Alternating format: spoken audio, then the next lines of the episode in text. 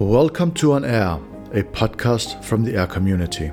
The community organizes and coordinates researchers studying all aspects of B and T cell receptor repertoires. The podcast is supported by the Antibody Society. For more information, please go to antibodysociety.org. This podcast has a special focus on clinical use of the adaptive immune receptor repertoires.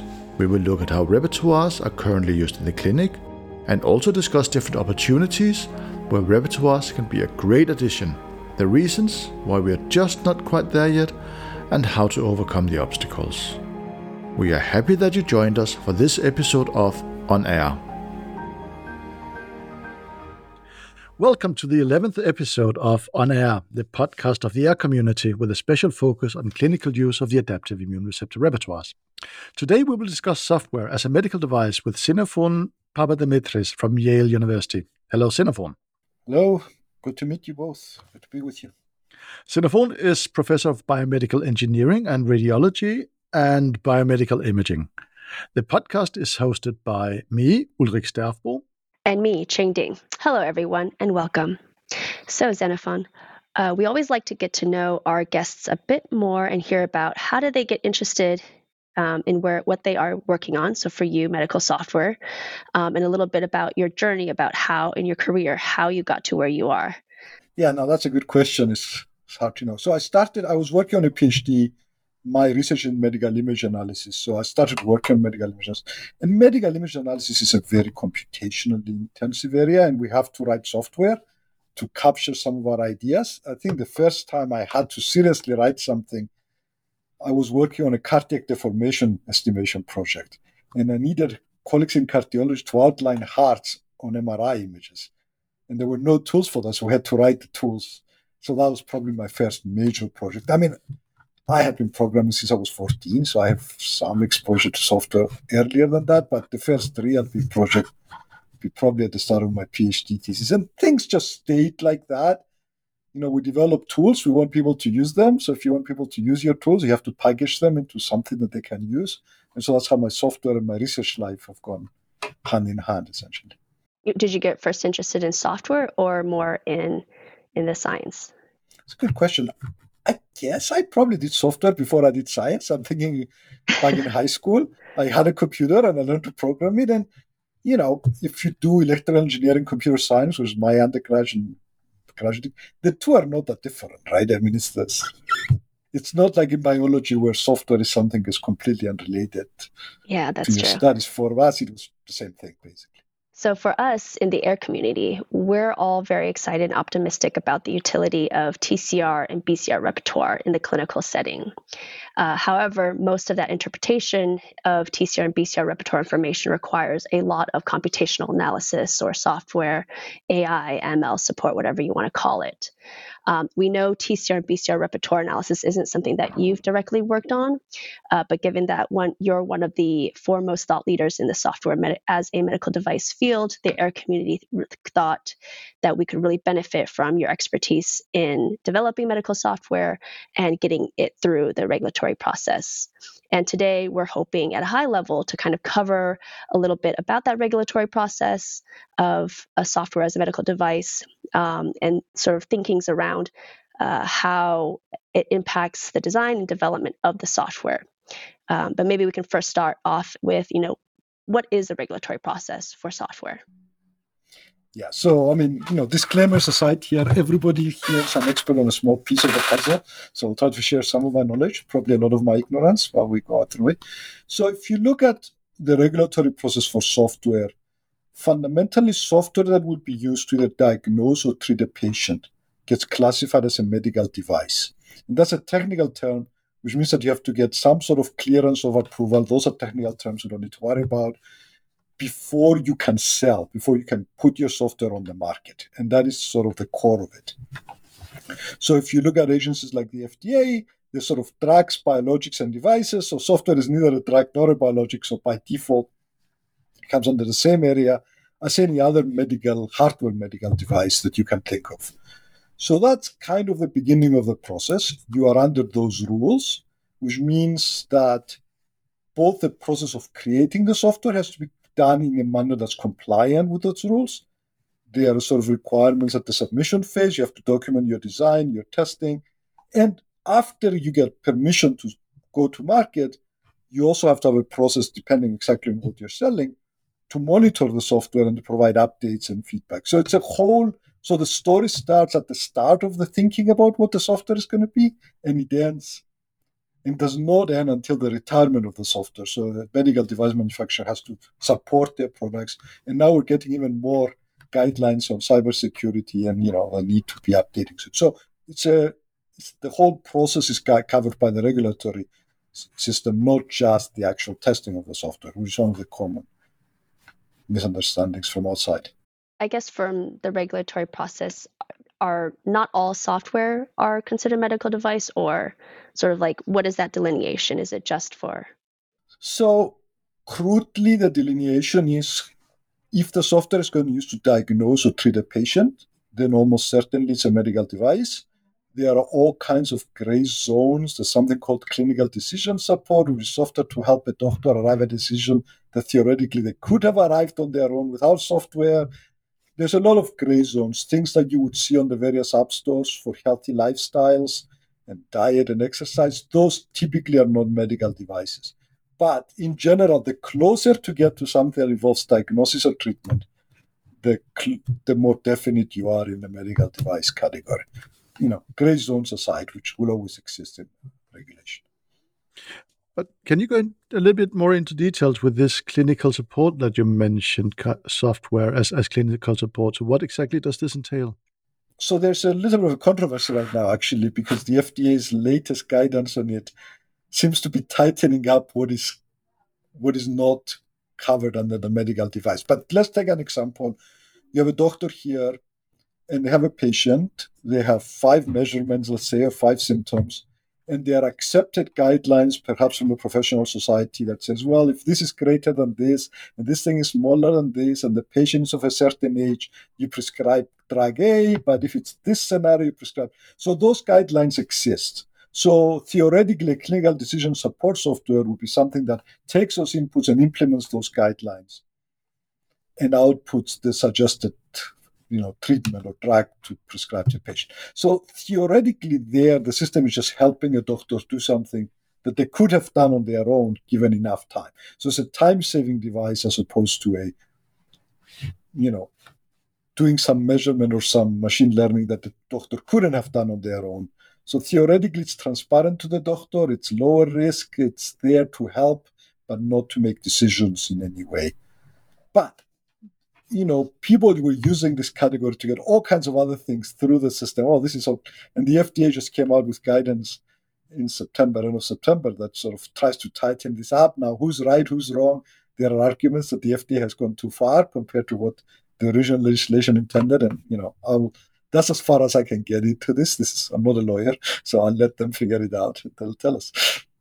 Does that mean then that this clinical support software, it's also more simple? Because it sounds like a lot of if this, then that, if this, then that, if this, and so on. Yeah, I mean, it's meant to be, it's meant to sort of do what a doctor could have done. It means that the doctor should be able to understand all the steps. The FDA has also some subcategories in the latest guidance about there should be time, this shouldn't be for an urgent decision. But again, we're now into gray zones here that the lawyers will have to sort out over time. But the idea is that not everything that gets used in a hospital software-wise is a medical device, right?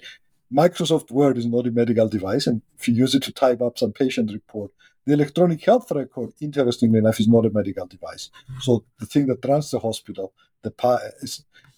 image viewers by themselves do not qualify either. It's just when you get to the point we're touching diagnosis or treatment, that is where the line tends to be. Now, obviously, there's a lot of fuzziness around that, right?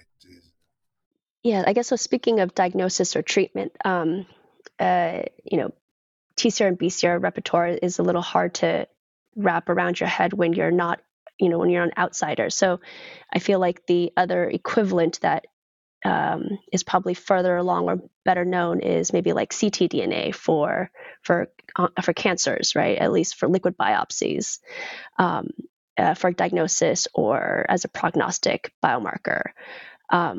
How do you, are you familiar with that and how the FDA views that genetic information?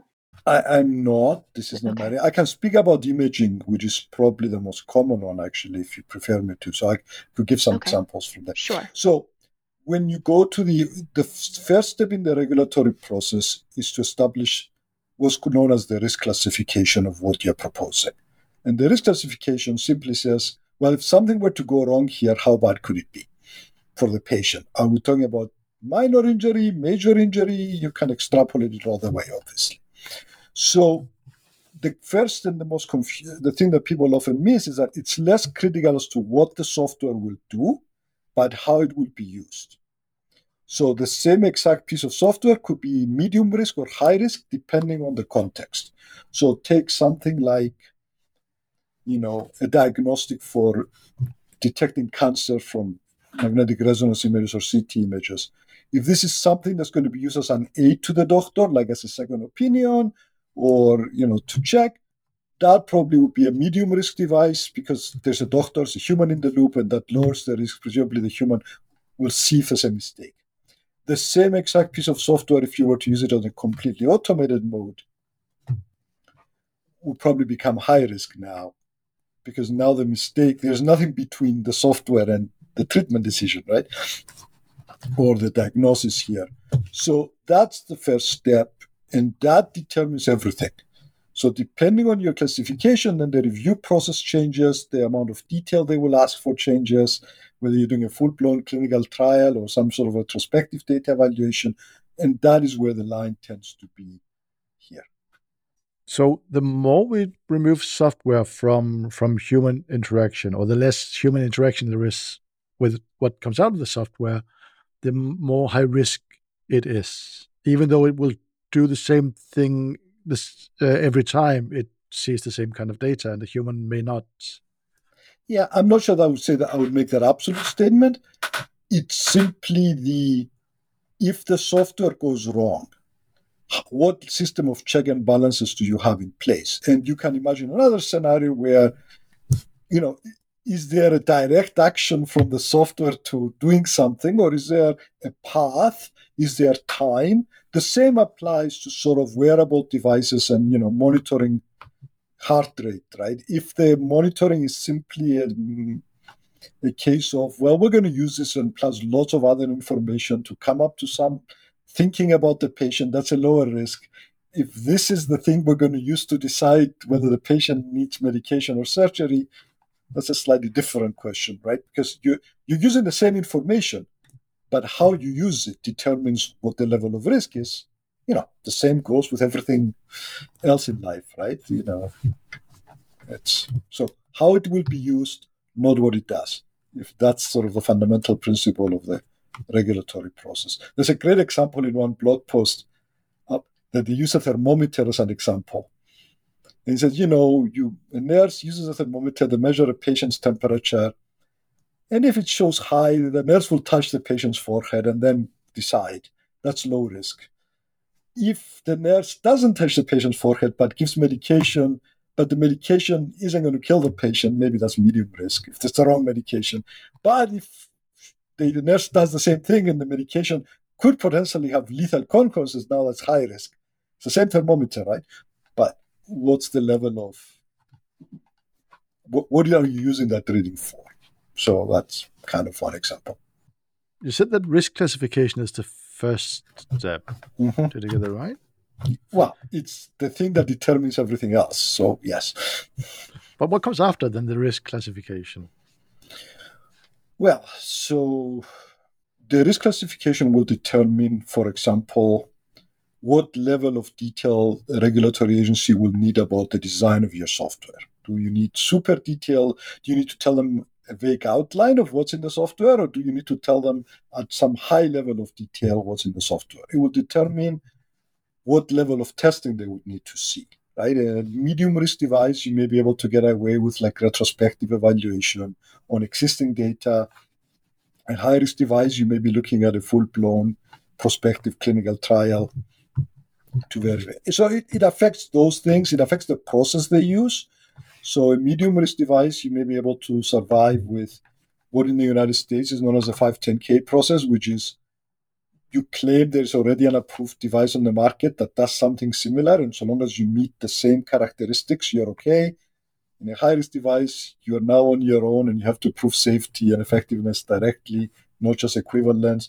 So the process gets a lot more expensive and a lot more involved. So the majority of software tends to go through the medium-risk process, which means that, you know, human in the loop and all kinds of things to reduce that. But not everything, obviously, right? I mean, there are things that if you have a piece of software, especially when the software is tied to hardware explicitly, right? Something that's running on a pacemaker. Now, all of a sudden, there's no human in the loop, right? The pacemaker has to operate. So now you are into a high risk. Or if the software is going to be used to administer therapy directly, now your safety profile goes up and they may need more details. So just like everything else, right? If you're doing something that's more critical, we'll ask more questions. Well, if you're doing something less critical, we'll ask fewer questions. That's typically how it works. And the FDA decides the risk classification. Yeah. I mean, you apply and they negotiate and you go back and forth. Because I imagine everyone would then like to be low risk, low risk classification. I mean, in the medical device world, goal number one is to be able to figure out that there's a predicate on the market, right? Somebody has done something similar that would claim that what we're doing for regulatory purposes is at least the same as them. We're going to do it better. We're going to have more features, but fundamentally it's the same, which means they have some notion of the universe. If you're proposing something new, then it becomes a challenge. You have to sort of explain why this is not high risk. And there is a process. The FDA has something called the de novo process for newer things that are not as high risk. And so you can go through that. It's a little more involved than the 510K, but it's not dramatic. It's not the same. And once one of those things goes through, then somebody else could use your device as a predicate and say, okay, we've approved something in this category. We're not doing anything new. So it's a legal system based on precedents, right? It's the same as sort of the common law American British legal system in some ways. That once you less something than something that's similar should also be okay by extension. But those are, of course, always a little bit in flux, right? The roots go.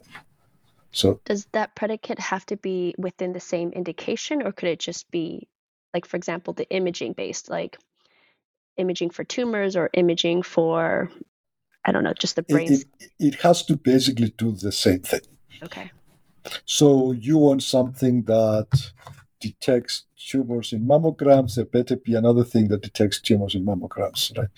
Okay, so it can't be tumors in brain versus tumors in breast tissue. No. I mean, although it would help you potentially if you had to go the other route as well. This is not that different, so you know what the risk level is for this, so the risk level for that isn't that different, but you can't use it as a predicate. It has to be similar. Does this risk classification in any way relate to the software development, I'm wondering? Yeah. I mean, so take for example, there are standards for developing medical device software, medical software. So the requirements in those standards vary by your risk level. So do you need detailed testing? In high-risk software, the standards recommend that you do detailed testing. In low-risk software, you may be able to get away with just end-to-end testing, right? Just have users test it, but you don't necessarily tell them every little piece of this has been tested independently. Now, most software engineers would like to do that anyway, but I'm just pointing out that there was. Or what level of detailed design? So if you think about software, right? Software is just a series of blocks, like a flow chart. Now, what's the level of abstraction that you put into that flowchart? So the higher the risk, those blocks need to be more and more concrete, smaller and smaller. A lower risk thing, you can say, well, these are my major modules. Maybe the subsystems aren't as well documented in a lower risk thing, but in a higher risk thing. So it affects the level of detail in your work, the level of testing, the level of design, and obviously what data they would like to see in order to say, yes, this flies, right? It's the same. It's all of a piece. So it affects the whole story. It affects what level of support you need to provide. The entire quality process is just at a higher level then. And it's the same if you think about testing treatments in a hospital, right? Something that's external is going to be a lower risk, something that you're testing a new drug, all of a sudden the requirements go higher, right? It's all of a piece.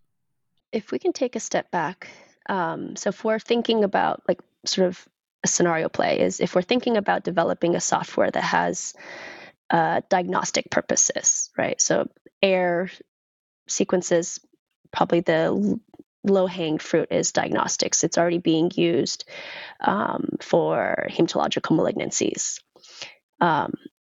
If we were just starting, what would that process be like? How would you think about it if we were students? Well, first I would want to see that you're comfortable on the science, right? You know that this thing works, and there have been studies that demonstrate that this thing works. Like before you even worry about a product, right? Okay, sure. We can use the example, right? So for hematological malignancies, right? These are B cells that are, hyperproliferative. So, and then when we're looking at just the B cell receptor, we can identify that patient because there's an increased number of those sequences that patient has that cancer. So in currently the clinical setting is for some leukemias and lymphomas, the sequences themselves, or sort of the higher frequency of those sequences tells a physician that that patient most likely has, that leukemia or lymphoma.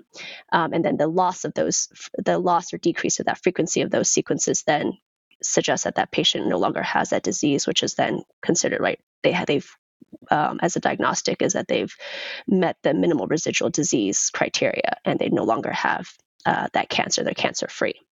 And there's plenty of research around that. But then right now, I believe there's no technically software for the analysis. It's pretty disconnected between universities and how they define that. So if we were to do that, so if you were to do this and you're going to sell it, which means you have to get permission to get to the market, which means you're already a company of some form, right? You need to be a medical device manufacturer ultimately. So you need to set up a company. You need to set up some notion of a quality system, which is some procedures in place for how you do things. And because part of the process of developing medical software is to sort of demonstrate you're doing proper work. In the FDA lingo, this is called design controls, that basically you design your software before you build it. You have procedures in place for who reviews the code, who tests the code, how you do things. So you need to have some notion, at least at the start of the process, of a very basic, at least, quality system, some rules of the road, to ensure that the people who are doing the programming are trained, to ensure where you're getting your data, how you're storing your code, all of those things that are no different than any good software company would do if they're doing any serious work. Okay, not your basement app developer, but something one step up from that. So you start there, and then you identify, if I were thinking about designing a piece of software, who my users are and what is the use case, the fundamental question, right? My user is some person who has some qualifications, presumably, and some level of what the use case. The software will do what? It will take these inputs and generate these outputs, crudely speaking. And from there, now you have your use case. What will the software do? You check with your favorite regulatory person if this is a medical device or if you can sneak it in under some other category. If you can, then maybe everything I told you about having quality system is unnecessary, but maybe you should have it anyway. And then based on that use case, you begin to design the software, the usual software process. What are the requirements? What does the software need to do? It needs to be able to read data from this scanner. It needs to compute this. It needs to output this. And then you start designing and building the software. And it's a standard software engineering lifecycle. The big difference between, so if you were to hire somebody from outside the medical world to do this for you, the thing that they are often surprised is that there's a certain level of paperwork and documentation you have to keep track of in addition to just doing the programming. But otherwise, it's a fairly standard software process in some ways. But then meeting with the FDA, taking it in terms of defining that review process and what the... So the FDA for people who are starting we'll actually meet with people early in the process and do and review informally and give advice. So there are processes in place. You can request a meeting with the FDA, tell them what you're thinking, tell them what your proposed testing plan is, and they will be helpful and they will work with people to sort of establish some guidelines. Before you go to the FDA, you should find somebody who's a regulatory expert, not me, I'm a professor. Find somebody who does this, who stands similar products, and they'll help you identify the lay of the land. By the definition of needing a quality system in place, that probably means you're already working with a regulatory consultant who's going to help you set that up. So it's the same exact. What I tell students sometimes is, in science you're told talk to your statistician early in the process, so you don't talk to them at the end. It's too late. The same applies to regulatory people. Talk to them early, so make sure you're doing things right from the beginning, so you don't come to the end and it's just too late. You've missed something. Statisticians hate it when you come to them with just data at the end of the experiment, right? It's often too late for them to help you.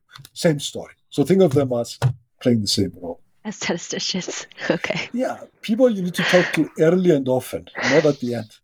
Yeah, that analogy will stick with me.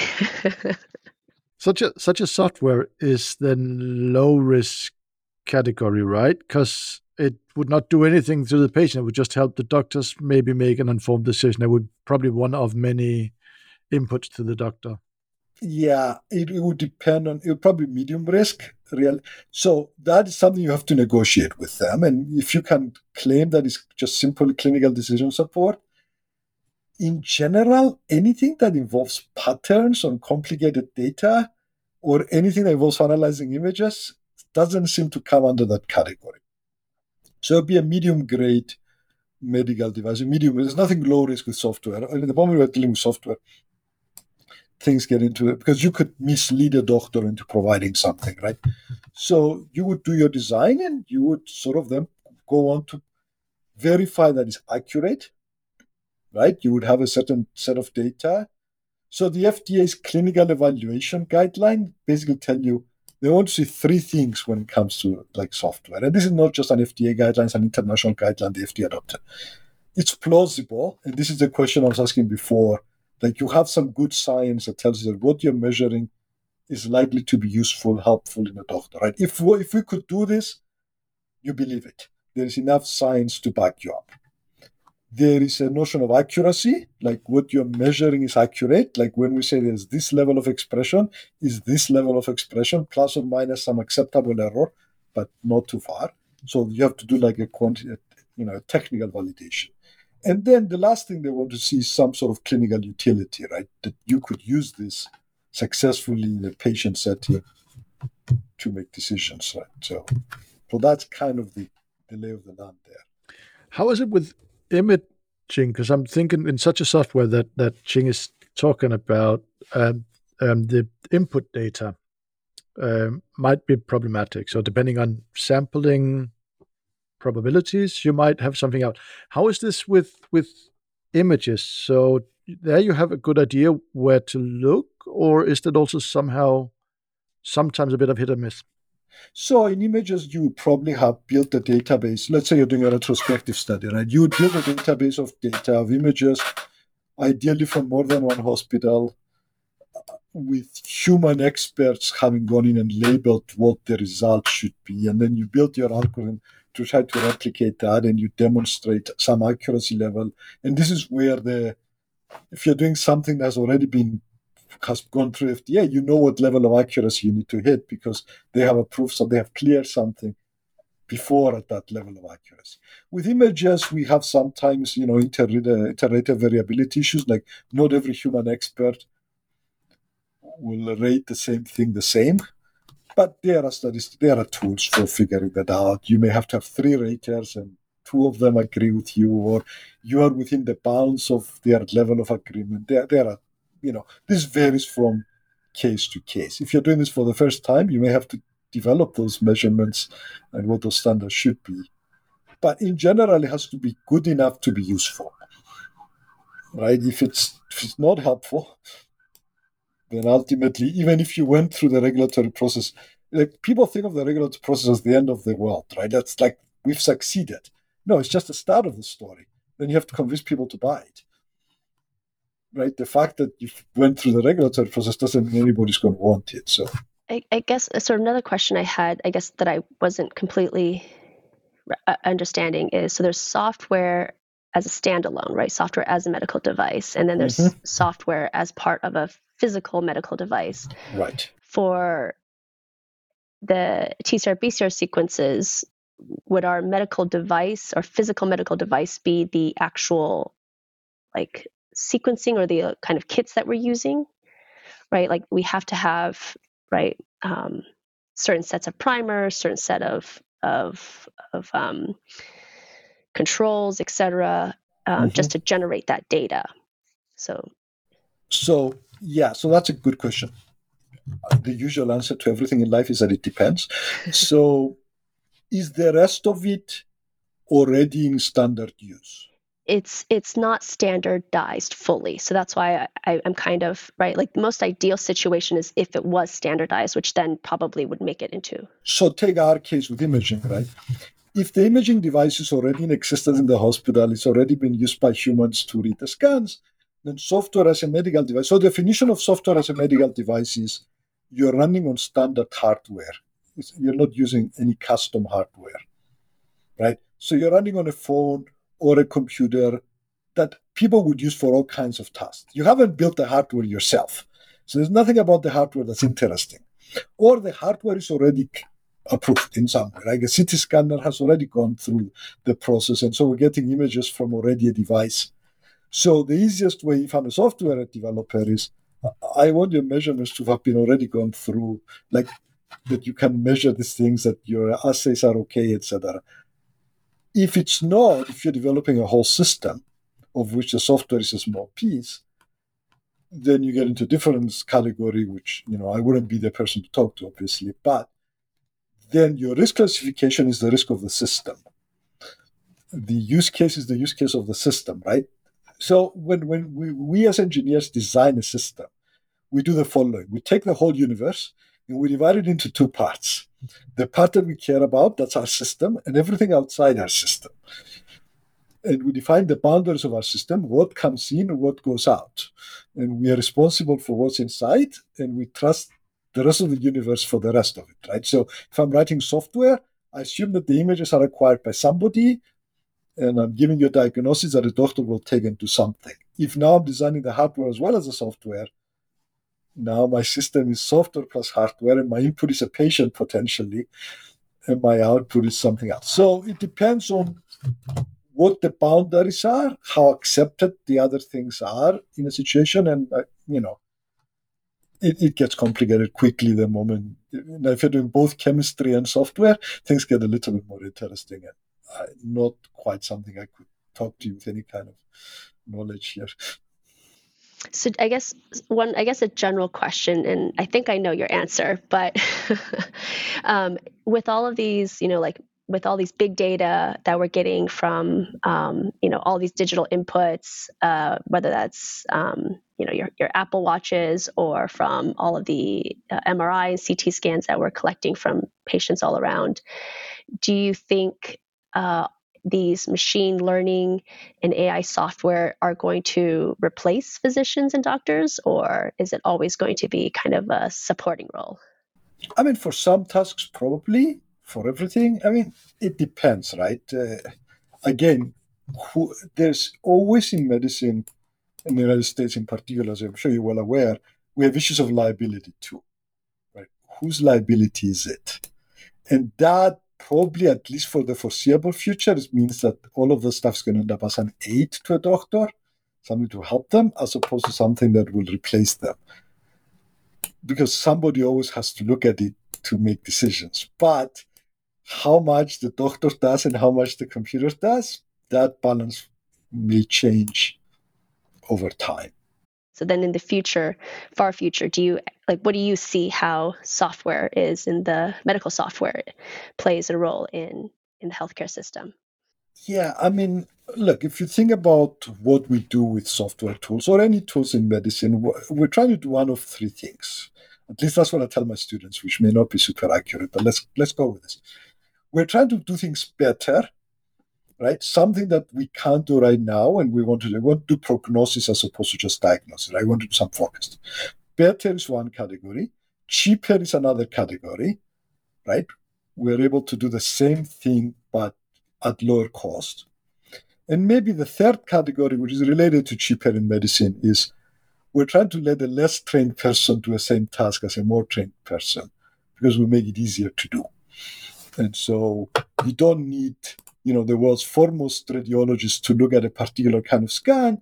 Maybe a less trained radiologist who's still a very well-trained person, but maybe not as trained as, maybe a top 20% radiologist as opposed to top 1% radiologist can use the tool to arrive somewhere. So in that sense, if you look around hospitals, a lot of what medical software is used for right now tends to be efficiency improvements and like very low-hanging fruit that could have to help optimize the flow of patients through and to optimize a lot of the measurements and to allow doctors to have information when they need it and to assemble information. And those things, if you take your average software engineer and take them to hospital, the first reaction is the reaction of my students when they go see what happens in practice. They want to pull their hair out. Like, you mean they don't do this already? But the reality of the healthcare system is that, no, we don't do this already for all sorts of reasons and complications. And so there's a lots of low-hanging fruit there. And then it would progressively be, in radiology, we're seeing a lot of tools to help do, computer-aided diagnostics. That's one area we're seeing a lot of uptake. If you look at what the FDA has cleared in terms of machine learning, the great majority of it is radiology applications, right? Pathology applications are coming. Similar idea, we read images. This, and there are other things that are coming along as well. But I think the beginning will be, helping doctors and making them more efficient. As we understand when to trust it and when not to trust it, when it fails, what are the failure cases? And we know that machine learning algorithms can fail in surprising ways sometimes. And so I'm not sure we're going to be ready to trust them 100% for critical issues. On the other hand, if you're talking about a scenario where we have no medical care in a particular part of the world, maybe something that fails occasionally is better than nothing. So it's your standard risk-benefit analysis, like what happens if something goes wrong? Is it better than the alternative? And, we will find out soon enough. But, there's a lot of hype, obviously, Jen, right? And, the hype is overblown, obviously. I mean, we joke that in our field, machine learning is kind of like what stem cells is also biology. Like, finally, outsiders want to talk to us. There's a lot of hype that it will solve every problem known to man. And just like stem cells, there have been successes and failures. I think machine learning is going to have similar stories when we look for back 20 years from now and say, oh, we were really optimistic about this. So if I should make a conclusion for this podcast, I would say it's all about risk classification. It's all about making medical software better, cheaper, and easier to use. Is that about right? Yeah, and with risk classification comes risk management, right? Being aware of the fact that things will go wrong and having processes in place to manage that risk and understanding when that risk is acceptable and when that risk is unacceptable. And if the risk is unacceptable, then we don't do it. And if the risk may start out as unacceptable, but we have ways, checks and balances, humans in the loop, or whatever techniques we have to lower that risk to a level that's acceptable for human use, for liability, for everything, right? It's the same story for everything as well. And this brings us then to the end of the 11th episode of onAIRR, the podcast of the AIRR community with a special focus on clinical use of the adaptive immune receptor repertoires. The podcast is supported by the Antibody Society. Please go to the website antibodysociety.org to get more information about our sponsors. If you have any comments or questions, drop us a line at onairr@airr-community.org or tweet using the hashtag onAIRR with 2Rs. Xenophon has a book out if you want to hear more about medical software. It's called Introduction to Medical Software: Foundations for Digital Health, Devices and Diagnostics. Yeah, thank you. We will return in 1 month's time with more thoughts on the clinical use of AIRR sequencing. All links and contact information are in the show notes below. The podcast is edited by Abdul Aziz of the comedy podcast Spout Lore. Thank you for listening to On AIRR. Bye-bye now.